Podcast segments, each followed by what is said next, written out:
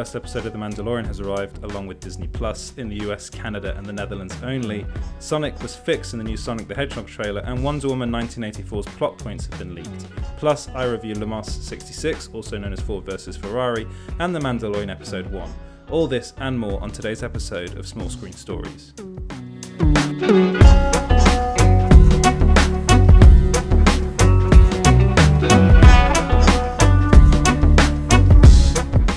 Hello, and welcome back to Small Screen Stories. On this weekly podcast, I'll be going through the biggest and most entertaining stories from the world of entertainment and pop culture. So let's start off with what I believe to be the most interesting story of the week, and that's Sonic in the new Sonic the Hedgehog trailer. So, what happened? Well, there was a Sonic the Hedgehog trailer a couple months back, and the film was originally supposed to be released in November. And the trailer was so badly received that the Paramount Pictures and the film's director, Jeff Fowler, decided to take some time to redesign Sonic. They went basically back to the drawing board on this one because the original Sonic in the first trailer, the original trailer, had very strange teeth. He had human teeth. He had a weird kind of humanoid body, but like with human proportions. He had strange eyes. The eyes weren't Sonic Sonic's eyes. He just looked wrong. He looked really wrong. And this is coming from somebody that's not that familiar. Well, I am familiar with Sonic, but I'm not a massive Sonic fan. And even to me, it just looked weird. So what they did was they took the character back to the drawing board and came back with a new trailer. And in this new trailer, I have to say, it is Sonic. It's it's the original kind of design of Sonic just put into a movie, which is what I suppose people wanted, which is why they reacted so negatively to the first trailer and actually, in a weird way, so positively to this one. The problem is, is that the the film it still looks like a very formulaic kind of it's a kids movie starring Jim Carrey as uh, doc, um, Doctor. Oh, I've forgotten his name now. As Doctor Robotnik. Sorry, had a memory blank then.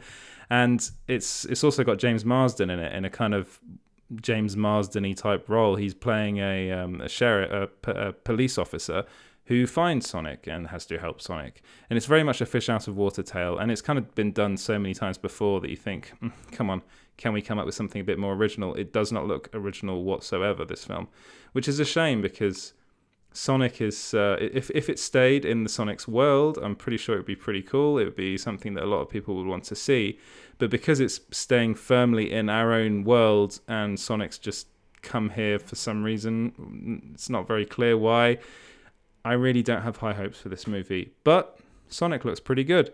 Looks like the original Sonic, which is good. Anyway, moving away from Sonic and onto Batman. So Robert Pattinson's Batman suit, it's been rumored, it might, rumored that it might end up being blue and grey. So this kind of harkens back to the Adam West Batman uh, bat suits of the past. It's hopefully it won't be quite as camp as that suit was, but it's kind of also the original comic books. So Matt Reeves is directing this film, The Batman, and Robert Pattinson has already spoken about how he wants his Batman to be scary. He's also mentioned, he's also spoken a bit about the Batsuits uh, and how he thinks the design is going to be really, really cool. So it looks like they're going to try and make it um, more in line with the original costume, actually from the original comics, and then that was um, kind of the latex version that you saw in uh, in the Adam West Batman, and kind of make that modernize it a bit. And then the other thing that happened this week in the world of Batman news is that uh, Matt Reeves confirmed that Andy Serkis is indeed playing Alfred. He did this via a tweet, and uh, and it's great. It was a, a gif of Andy Serkis high fiving a load of people on a on a red carpet, and it's basically he's saying, "Here comes Alfred," you know.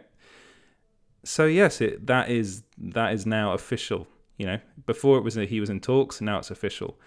In other Batman news, so former Batman actor Christian Bale has been talking. He's, of course, in Le Mans, which I'll be uh, reviewing later. And he's been talking about his time as Batman, and because people just want to ask him about what he thinks about Robert Pattinson playing the role. And he was in an interview with Lad Bible, and they asked him to comment on how it feels to have another actor playing the iconic role of Batman.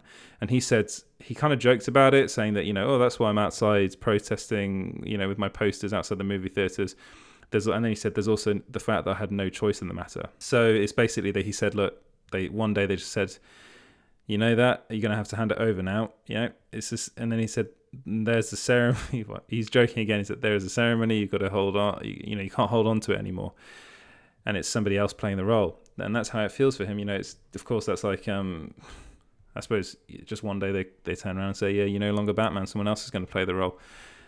And I mean, one day I would like to see him come back, but you know that's kind of more fan servicey than anything. It's not really needed. Those three Batman movies, the Christopher Nolan ones, are fine as they are. Even though I have reservations about The Dark Knight Rises, I think The Dark Knight and Batman Begins are brilliant, two of the best Batman films ever made. And do we really need Bale to come back? Honestly, not really.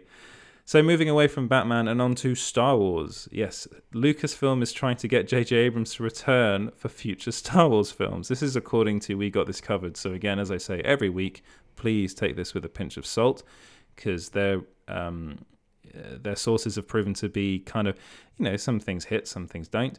But this one, it kind of it it smacks of kind of truth because at the moment it seems as though Lucasfilm is in a bit of they're in trouble, let's say, because they don't really know what's going to happen with the future of these Star Wars films. Originally, they were going to have the Benioff and Weiss trilogy, and now that's not no longer going to happen. And there are rumors that the Ryan um, Rian Johnson trilogy has also been canned, which is really sad. You know, I, I really wanted to see those films. So yeah, it seems as though they want Abrams to kind of carry on the Star Wars, yeah, keep on keep on going on with this Star Wars train because they've got nobody else. But the problem is, is that Bad Robot is that they've just done this deal with uh, Warner Brothers, and basically it seems as though they're going. Warner Brothers is going to try and get Abrams to be in charge of the DCU, and I think that probably might be a bit more. Eh, I mean, something he'd be a bit more interested in doing. He's done, you know, he's a massive Star Wars fan, but he's done it, you know. So maybe it's time for him to do something new. Anyway, more Star Wars news is that Disney is planning to make the Star Wars franchise more like the MCU, which would actually make sense. It really does seem as though they're, they're not sure what to do with this franchise in the future because you know we're coming to the end of the new the new trilogy. So what are they going to do beyond this? One idea is to kind of serialize it like the MCU is, and it would work, I suppose. It would keep you know having two or three films. I mean, at the moment, the MCU is two and or three films a year. So it's actually three films a year whether or not that might work for Star Wars, we've, we kind of had it, and it, we had one film every year, and you know we all know what happened to the spin-off movies. So whether or not that might be the way forward, personally, I don't think so. I think they should just concentrate on developing future trilogies and uh, and going that way. Like that's just the way Star Wars has been done, and maybe moving away from the Skywalker saga would be good as well whether or not I, I, think people first of all i know from personal experience a lot of people have been complaining were complaining about the last jedi having marvel type humor in it. So does that mean they want to make it more th- like that? I don't know because it's people don't really seem to react very well to it.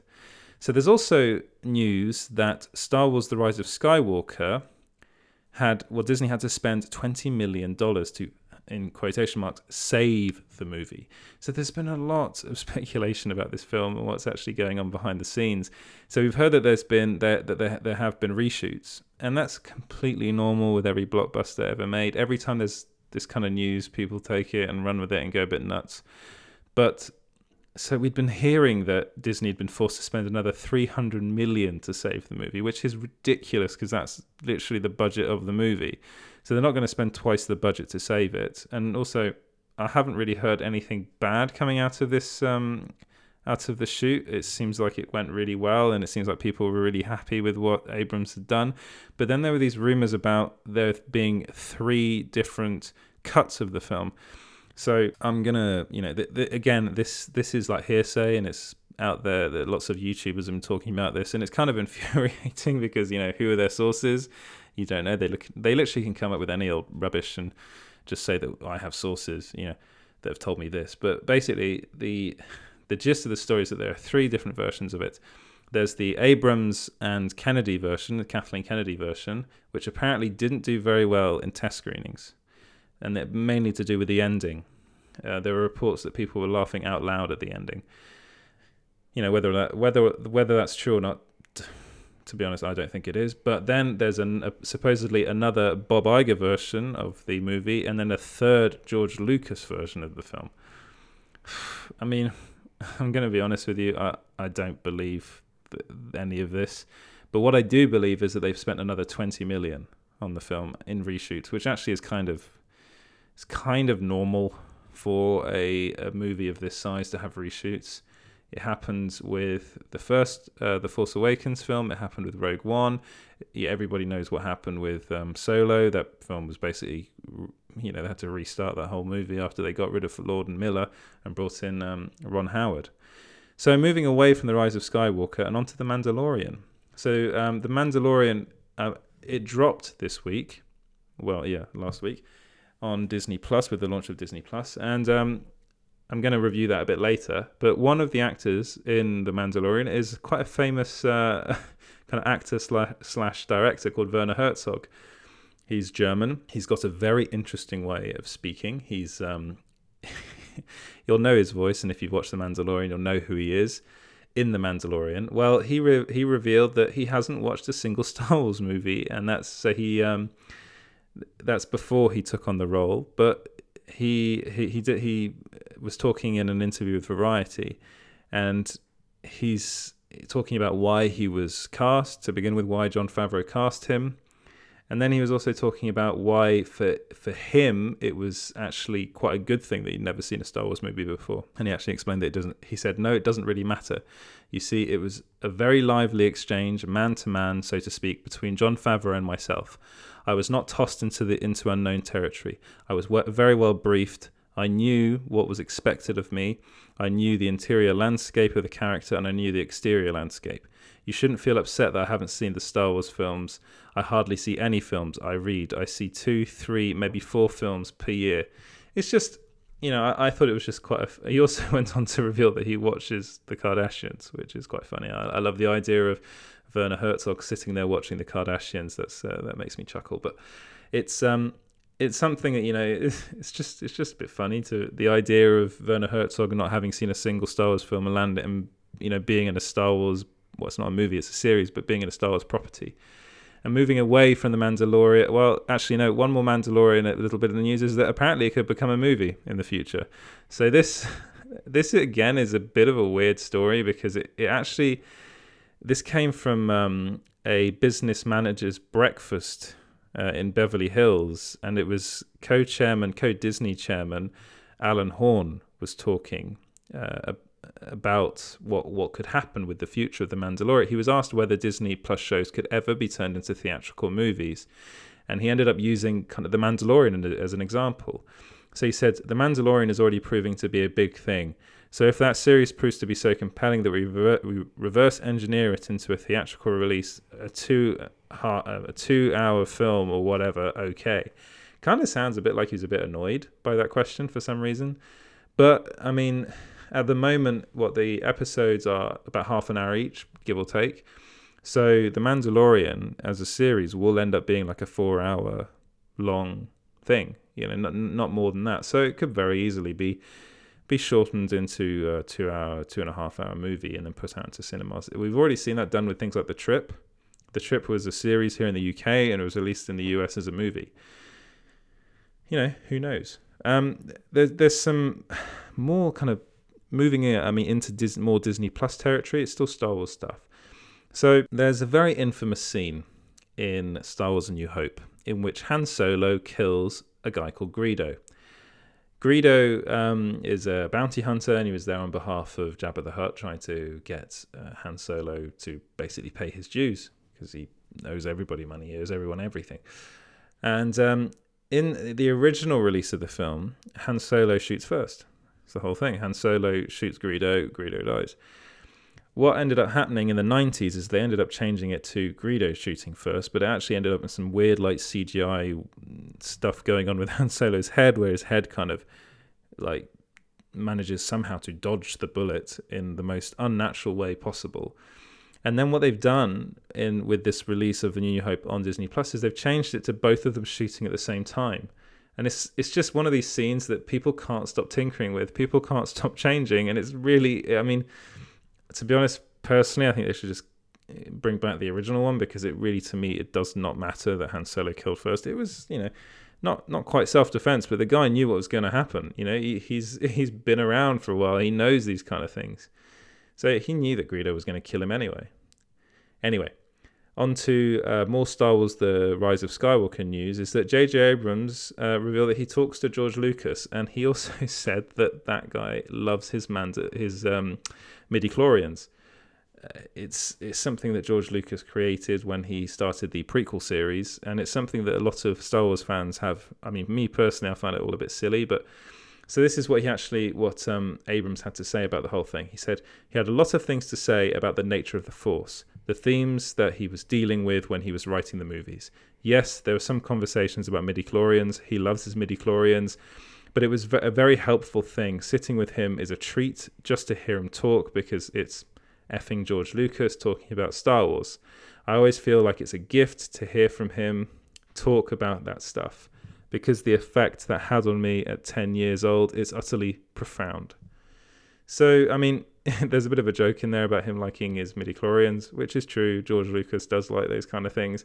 But it's also interesting because, I mean, how much of this conversation with George did he really take in? Did How much... Um, how much input did George Lucas have with this script, with The Rise of Skywalker? I'd be really interested to know.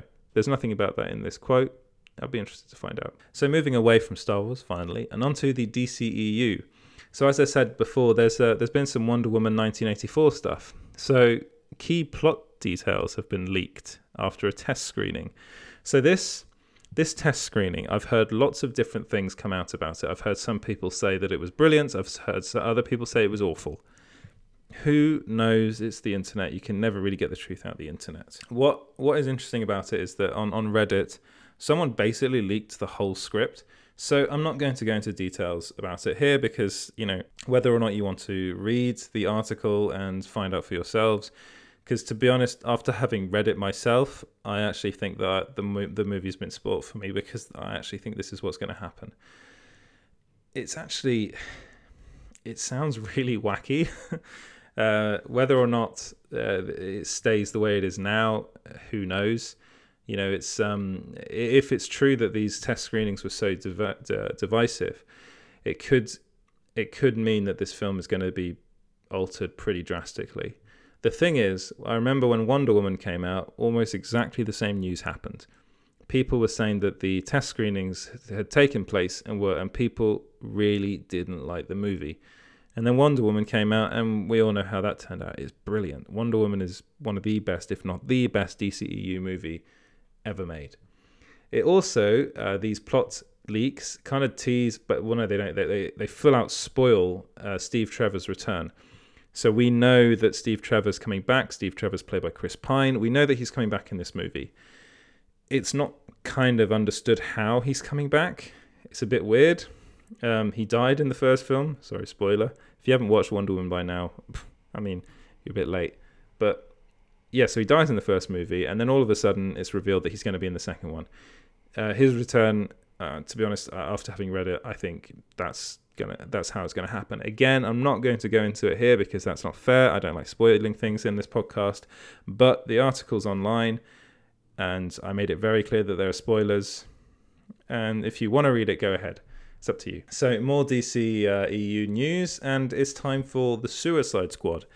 Yes, this is actually one of my most anticipated movies in the DCU because, first of all, I always thought that The Suicide Squad could make a really good film. The comic books are really good fun. And then, secondly, they got James Gunn to write and direct it. I don't think there's anyone better for that. And he actually revealed that Peter Capaldi, he of Doctor Who fame, is going to have a really big role in this movie. He actually, just said a big role. And he revealed this on Instagram. So I love this because I think Peter Capaldi is actually a really underrated actor. If you've ever watched In the Loop, I would re- really highly recommend you go and watch that. He wasn't the best Doctor Who ever, but again, that's not his fault. That's down to bad writing, to be honest. And actually, Doctor Who suffers from that to this day. Really terrible writing in that show. Anyway, um, apparently, so there are also, I'm going to talk a bit more about Wonder Woman. So, Wonder Woman 1984. Apparently, it could, in quotation marks, fix the DCU after Batman, uh, Batman vs Superman, and the Justice and Justice League. So this is actually to do with Steve Trevor's return.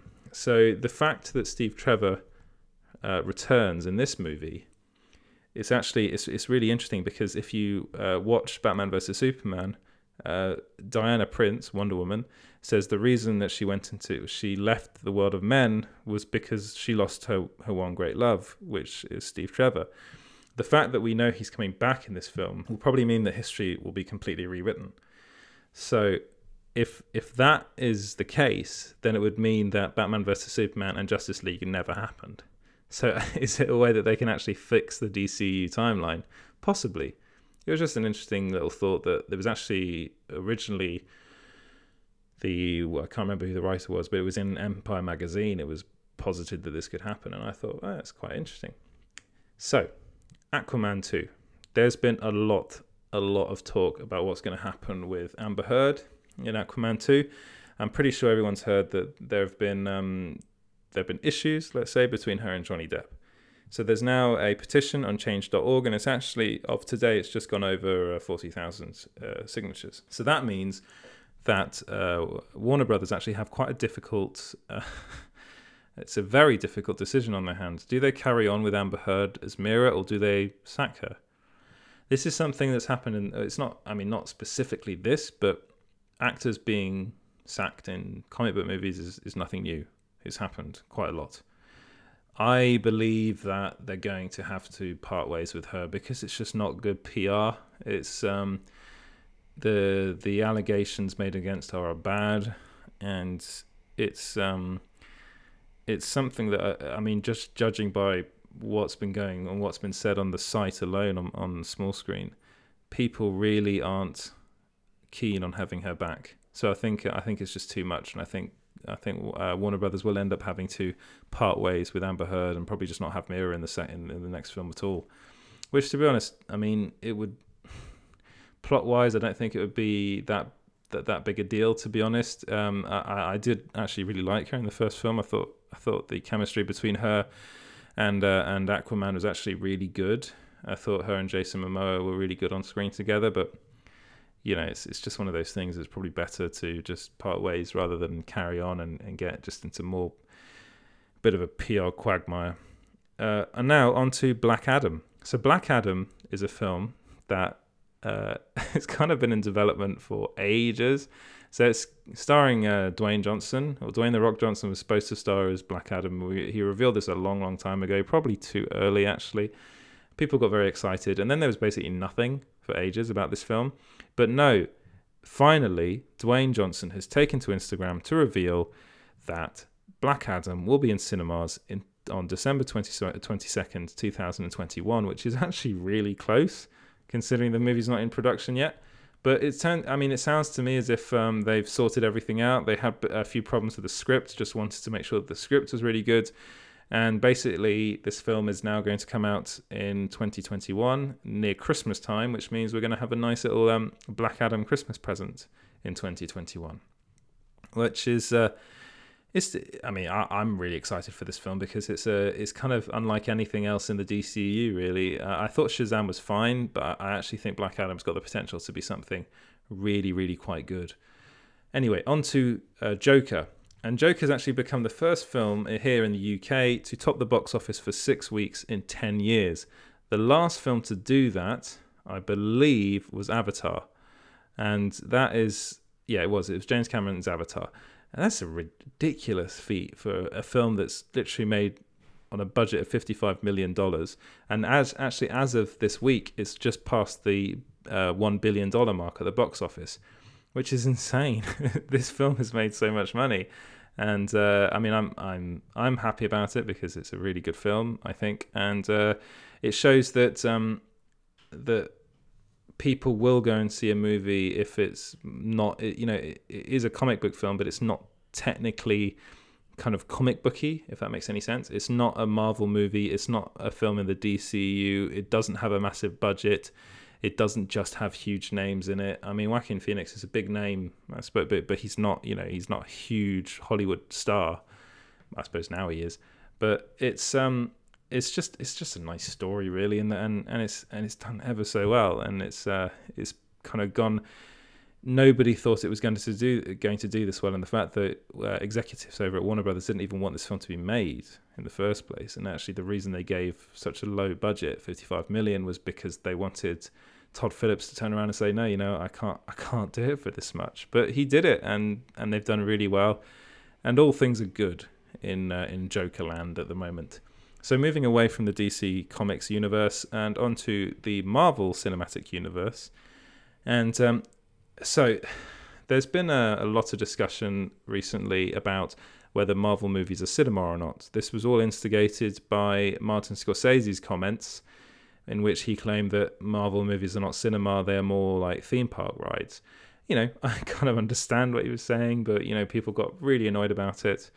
And actually, um, to his credit, Kevin Feige has uh, come out and spoken about what was said and kind of given his opinion on the whole thing. So he was talking to the um, the Hollywood Reporter, I believe it was, and and um, it was in their uh, their podcast, and he basically said, "Let me just get the uh, the bit up." Sorry, but he yeah, so he was he was asked about it, and he's he's someone that's actually quite transparent, which is yeah, it's, it's actually quite quite nice to have a, a, president that's so transparent about these things. But he said uh, many of the elements that define cinema, as I know, as I know it, are in Marvel Pictures. That what's not there is revelation, mis- what's not there is revelation, mystery, or genuine emotion, emotional danger. Nothing is its risk. The pictures. Oh, sorry, I'm reading the wrong. This is um, this is actually what uh, Martin Scorsese said. Um, so this is what Kevin Feige was actually responding to in in. Uh, actually, this this is so basically Martin Scorsese kind of elaborated on his uh, on his thoughts in a piece in the new, in his opinion piece in the New York Times. So he said, many of the elements that define cinema as I know it are are there in Marvel Pictures. What's not there is revelation, mystery, or genuine genuine emotional danger. Nothing is at risk. The pictures are made to satisfy a specific set of demands, and they are designed as variations on a finite number of themes. So that's kind of quite damning, to, to be honest. And um, and it was something that uh, it really got people talking. It really got people angry, and uh, it's just it's a bit unfortunate. That's that you know this has kind of turned into what it is now. Anyway, so um, Feige was on the Hollywood Reporters Award Chatter podcast, and he said, "I think that's not true. I think it's unfortunate. I think myself and everybody that works on these movies loves cinemas, uh, loves cinema, loves movies, loves going to the movies, loves to watch a communal experience in a movie theater full of people." I think it's fun for us to take our success and use it to take risks and go in different places. That's quite interesting. I mean, um, and then he said everybody has a different opinion of cinema. Everybody has a different a, different definition of art. Everybody has a, def- a different definition of risk. Some people don't think it's cinema. Everybody is entitled to their opinion. Everyone is entitled to repeat that opinion. Everyone is entitled to write op eds about that opinion. And I look forward to what will happen next. But in the meantime, we're going to keep making movies. So, you know, sh- kind of shots fired, I suppose you can say. It's um, it's kind of got a bit out of hand, to be honest. I think I think people should kind of move on. You know, it whether or not it's cinema is it's an opinion, but things are getting a bit um, a bit too heated. I think at least. So moving on to the Incredible Hulk. This was quite interesting. So Edward Norton, um, was talking about uh, about the MCU and about his time playing the the, the Incredible Hulk, and he actually re- revealed that he'd be open to returning to the MCU in the future. So he was on uh, Larry King now, and he was asked uh, by Larry King if he'd ever consider coming back to the Marvel Cinematic Universe, and he said, "Yeah, why not? I had a lot of fun with it. I never made a movie like that." And then he um, he also talked a bit about um, about Mark Ruffalo, who's actually a good friend of his, and he was saying that uh, Mark and I came up together in New York. He's like one of the best, and he's he's like one of the best. And people always try to create fake arguments and stuff, but it's like doing Hamlet. The Hulk. It's like Billy Bixby was great. Eric Bana was great. I hope I hope I was good. Mark's great. I think it's just one of those things that a lot of great actors are going to get to do it, which um you know, it's actually that actually makes a lot of sense it's it's a role. The fact that it was recast. I mean, a lot of a lot of stuff was written about Edward Norton and what actually happened on the set of the Hulk and why he was why he was recast. I think ultimately it just didn't really work out between them. You know, he's he's someone that is very particular, and uh, apparently he wanted to rewrite stuff. And you know, Marvel don't they. Marvel doesn't really want to have people like that around. They they kind of want people that will do what they want. They want you know they'll they want in a weird way yes men I suppose that can still deliver a very good performance. Mark Ruffalo's turned out to be great though, so we haven't we haven't really lost anything. But I really do like the idea of Edward Norton coming back as a kind of you know in, in some kind of uh, in a role that's not it's not a main role something in the in the background. It'd be a nice nod, I think, to to the fans. So, more Marvel news. Uh, Marvel Studios may show us what happened to Captain America in his alternate timeline. So again, uh, the uh, warning. This is from We Got This Covered. So their sources have have told them them that um, we're going to actually find out what happened to Captain America when he went back in time in Avengers Endgame and got to live with uh, Peggy Carter. I mean, obviously, some stuff happened, some stuff went down. He didn't just kind of, he's a hero. Yeah. I, I very much doubt he would have just gone back and had a normal life. At least I hope not. and uh, it sounds like they might they might start exploring what actually happened in maybe a Captain America 4, which would be quite interesting. Moving on, She Hulk, Moon Knight, and Miss Marvel will turn up in the MCU. Again, this is from We Got This Covered, but this I, this has to be true because we know that they're developing a She Hulk, a Moon Knight, and a Miss Marvel TV show for Disney Plus, and we know that they want to integrate the Disney Plus um, series and the MCU movies. So it kind of it makes sense for these characters to appear in the MCU, and also it makes sense for these characters to actually be the future of the MCU moving away from um, well, not actually, still Marvel Cinematic Universe stuff, but Deadpool's Zazie Beetz, who's also in uh, in Joker, she revealed that she likes to play Storm in the MCU. So we all know that she uh, she plays Domino in Deadpool two, where uh, but we also know that um, actors are allowed now to play characters in the Deadpool movies and also play characters in the MCU. I think they're going to probably sort this out by doing some kind of alternate universe type thing, maybe something to do with the multiverse. But we also we already have Josh Brolin playing Kate. Well, he played Cable in the Deadpool in Deadpool two, and he played Thanos in the Avengers movies, the recent Avengers movies. So she was talking to Screen Geek, and she said, uh, "Yeah, I think I'd be down." In quotation, in brackets, to play Storm. I guess obviously it depends on the script, and it depends on if I think it's a good script I think it'd be super fun to do that. Storm is essentially an iconic character. I mean, it would kind of be big shoes to fill. I think I wouldn't want to confuse audiences too much, and I'll be all over the place. and now I'm doing DC as well. I think it would be super fun. I think it'd be a dope opportunity. So, I mean, eh, of course, she's talking about her role in Joker. I mean, whether or not I'm pretty sure she could get away with playing a, a Marvel character after being a Joker, I don't think that's going to be a problem. I think the only problem that I see that I envisage is that um, she plays Domino, and Domino is actually I think going to be quite a big uh, a big player moving forward in the in the Deadpool universe. But I actually think she'd be great as Storm. I think she'd be really good. It was uh, recently played by Alexandra Shipp, but we all know that the um, the those uh, X Men movies, the Fox X Men movies, have been well put to bed, basically. Yeah, so, I mean, I, I do like the casting. I do like the idea of Zazie Beetz playing this role, playing Storm. I think she'd be really good. Whether or not it'll be, whether or not it'll happen, we have to wait and see. But she's obviously put it out there. And last bit of Marvel news is that Moon Knight will be involved in Marvel Studios' Blade reboot. So again, Moon Knight we know is going to be in the uh, he's going to have his own Disney Plus TV show. Whether or not he'll he'll he'll join uh, Blade, I don't know, but I really do like the idea of him and Blades kind of teaming up. I think that they'd make a good they'd make a good team. They really would. He's um, so we all. I mean, we know we we we were told that Mahershala Ali is going to be playing Blade in these new movies. We don't we don't have a, a release date for the uh, the Blade reboot yet, but I really do like the idea of these of these two teaming up. I think they'd make a, a really good uh, duo. so let's uh, let's move away from uh, comic book movies and onto just movies in general. So it was revealed that we all know, well, I don't know if we all know, but Disney now, after having acquired Fox, owns the rights to the Predator movies. also the Alien movies. But um, Disney is looking to reboot the Predator franchise. So the last um, Predator film to come out was a total disaster. It's called The Predator, and it was a Shane Black movie, and I was super super excited to see this film.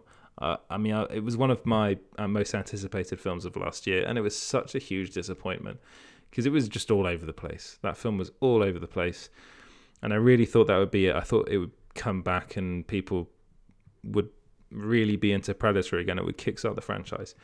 But no, Disney apparently is looking to reboot it again, and uh, and and hope you know, good luck to them, because to be honest, I know people aren't that keen on Disney, but I think they do just tend to make good films, and I think that's what we need with Predator. We just need a good film. Now, I, I do know a lot of people on the uh, on the Facebook group, the Facebook page, said that they should just let this die. But you know, they have the fran- they have the franchise now. They might as well use it. Talking of franchises, it looks like Terminator, Terminator Dark Fate, poor box office takings, has completely and utterly killed the Terminator franchise. To be honest, I mean, I think just let this franchise die.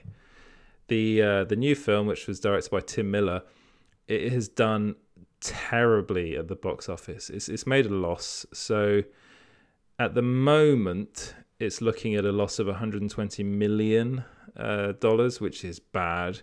That's really bad. It did poorly, really poorly in its opening weekend, and it just looks like it, it looks like this well, this one's dead, and it's it's a shame because I'm a massive Terminator fan. I still think T2 is one of the greatest action movies ever made. And you know everyone was really excited about this one because James Cameron was involved again, but again it was reported that Cameron and Miller really didn't get on on set. That's never a good sign. So yeah, I mean, it's a shame because I love Terminator and I'd love to see another good Terminator film. And actually, Terminator Dark Fate isn't a bad film, really. It was poorly marketed and it was released in the wrong at the wrong time. That's it. And um, unfortunately, it just means that that is. I don't think they're going to do another one. Again, another um, thing that I don't think they're going to do another one of is Doctor Sleep.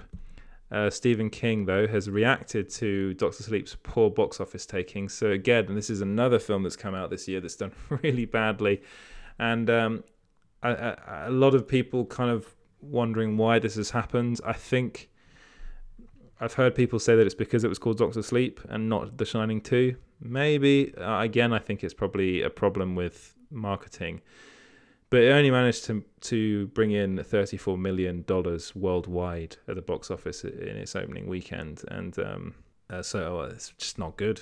It's not good. But Stephen King has come out in defense of it. He he really likes the movie, and I think he's a big fan of Flanagan's, as I am actually. I think Flanagan's great. But anyway, this is what King had to say on. He said this on Twitter. He said, "I mostly write books and hope for the best. Box office numbers aside, Mike Flanagan's film is excellent." If people chose not to go, that's their choice. But when something is good, I cheer for it.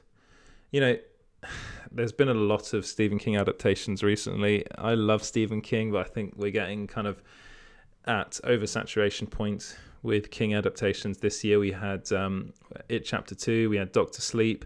You know, we still got the um, a lot of the series that that that are based on King properties.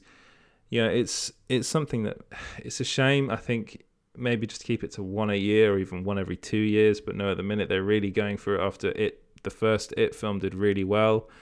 And then Gerald's Game was really well received on Netflix, which was actually directed by Mike Flanagan and is really good. But no, Doctor Sleep didn't do so well.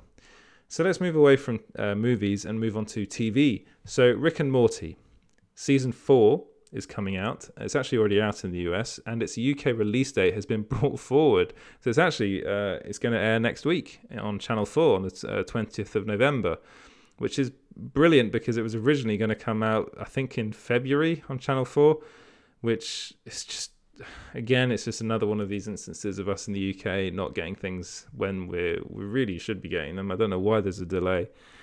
But this is a result of fan pressure.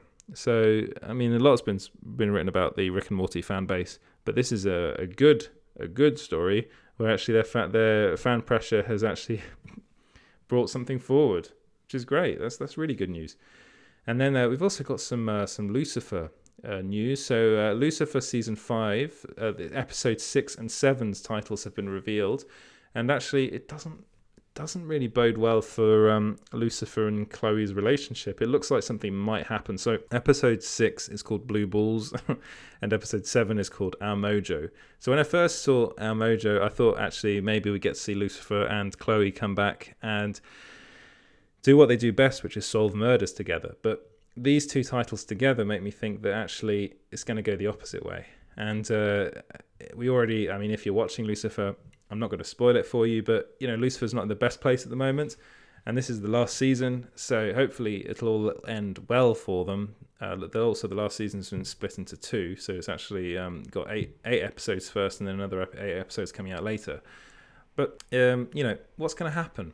One thing we do know is going to happen is Amenadiel is going to go to hell, and we all know. I mean, Amenadiel was put in charge of hell when Lucifer came to Earth and he doesn't like it down there. And there's been a, a new image teased from Entertainment Weekly of Amenadiel having to take a trip to hell, which isn't the best place. You don't want to go. you don't really want to go to hell. But on a lighter note, Brooklyn Nine Nine has been re- renewed for season eight. This is wonderful because Brooklyn Nine Nine, if you if you remember, was actually, was actually cancelled by Fox and then picked up by NBC literally a couple of hours later, and it's been renewed for it's got now three seasons now since its uh, cancellation, which means that people really want to watch this show. It's got a big following, and uh, you know, let's get to ten. Let's get to ten seasons. Witcher season two has already been announced by Netflix. This is crazy. so yeah, so the first season hasn't come out yet, and they're already announcing that season two is in, in production. So we also uh, know that they're actually planning seven seasons of The Witcher, which is, um, I think, a bit mad but they seem very keen and they seem very uh, very sure of themselves when it comes to The Witcher. I mean, I'm I'm really looking forward to this. It's coming out on November on sorry December twentieth, and it's got Henry Cavill as as Geralt of uh, Rivia. I think it's going to be really really good. Friends.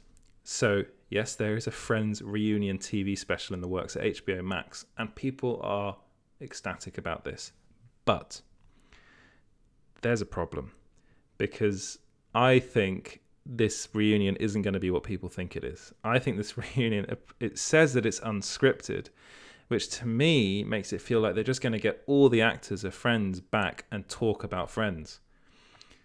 And I think people are going to be hugely, hugely disappointed because I actually think this is what it is. I know, um, and it's a shame because yeah, I'm a big fan of the series. I, I have been. I, I grew up with it, and you know, yeah, people want it back. I really don't think we need it back. and I think also we don't really need this. We don't really need the actors to come back and have a nice chat about the good old days. Um, if they were going to do it properly, I think they should just do uh, like a special, like an actual special, like almost like movie length, almost feature length, and just see where they are now, and then that, then just be done with it. And people wouldn't wouldn't be demanding for them to also come back again, because you know what? A lot of them, some of them have aged, and some of them haven't aged very well, and it's not always something that you want to see. And uh, it's also, if you rewatch the series now, it's really dated quite poorly. So whether or not they can recapture that, I'm not so sure if they can. So moving on to the Umbrella Academy, and that and the Umbrella Academy season two's showrunner has revealed that he's actually planning for four seasons in total. So this is about right for a Netflix show. Um, the Umbrella Academy season one was hugely popular. I mean, I remember I remember going around uh, Europe and uh, there were posters for the Umbrella Academy everywhere, and people love it.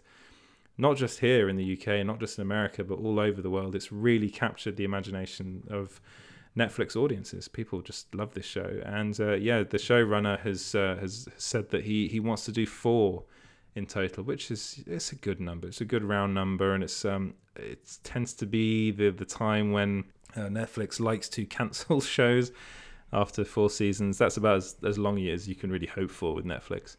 So, moving away from the news and onto features. So, um, I know if you've been listening to this and if you're in the UK, you'll know that um, Disney Plus isn't here yet, which is really annoying. It's coming out on the 31st of March. I've spoken at length about why that is. It's got it's all tied to contracts with Sky, basically. But is there a way you can watch Disney Plus here in the UK? There actually is. but it's actually quite difficult. it's in order to be able to watch it here, you either need friends, very good friends in the US that have a US address and will pay for it for you, and then you use a VPN and you can access it that way, or you actually have a physical address in the US or the Netherlands and then use that to open up a PayPal account which is based in those countries. And then that way you can pay for it, pay for Netflix, uh, pay for sorry Disney Plus, use a VPN, uh, you know, configure it so that you're you're watching it from a US um, IP address or or um, a Netherlands IP address, and then you're good. You can watch it that way. It is really really complicated, and it does require you having actually quite good friends and and addresses and places. But it is possible. That's the thing. It is possible. People can do it if you really want to, and if you really, you know, if you're desperate to do it and not download things like The Mandalorian illegally. Now, uh, that that is the uh, unfortunately the only feature I did this week because uh, there was so much news. But I'll go on to reviews. So this week in the UK and in the US actually, a film called Le Mans '66 uh, came out, and it's in America it's known as Ford versus Ferrari. And I did a review of it on the on on the website, and I have to say I love this film. I think I say this a lot now, but oh my god, what a film! I'm not I am a car enthusiast, but I'm not someone that's really into motor racing. But what I am into is really good drama. And that's what Le Mans is. It's a really good piece of drama with some high octane thrills. And it's something that it reminded me of watching Rush back a couple of years back. It's Ron, probably one of Ron Howard's best films, actually. That one, but it's it's that it's the same kind of thing. It's it's very much about so it, it's billed as Ford versus Ferrari, but it's actually very much Ford versus Ford, because Christian Bale's character, he plays Ken Miles.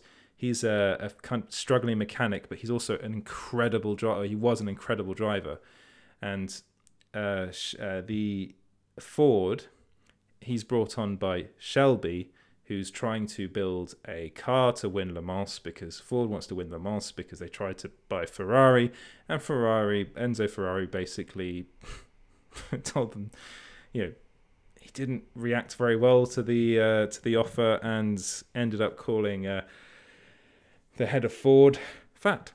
Uh, and Ford took this very personally and decided to uh, try and beat Ferrari at their own game, which is winning Le Mans. So th- that's what the film's about. But it's it's just it's got something that a lot of I mean it's it is it is a drama, it is a biopic, but it's it's more than that. It's a lot of it's about the interaction between uh, Bale's character Miles and Matt Damon's Shelby, and the, their their reactions in the film, the the way that they are together, is just it's really compelling. The uh, the race scenes themselves are also incredibly compelling, but it's it's it's more than just that. And I think if you're not, even if you're not into motor racing, that there is something in this film for you, and there is um there there's just a lot of heart to this film. It's directed by James Mangold, and I've actually liked almost everything James Mangold's ever done. And th- this again is just another instance of just fantastic direction, fantastic acting, and actually a really good story. It's it's a really really good story. It's about and it's it's more than just about racing. It's about friendship. It's about relationships. It's a it's about actually the way a lot of American companies are run, oddly enough, and uh, it has actually quite a lot to say. And uh, and I was really really impressed by it. I didn't expect to like it as much as I did another review, The Mandalorian Episode 1. So this this is interesting because uh, this is a show I've been waiting for for a very very long time. It's the first Star Wars live action show.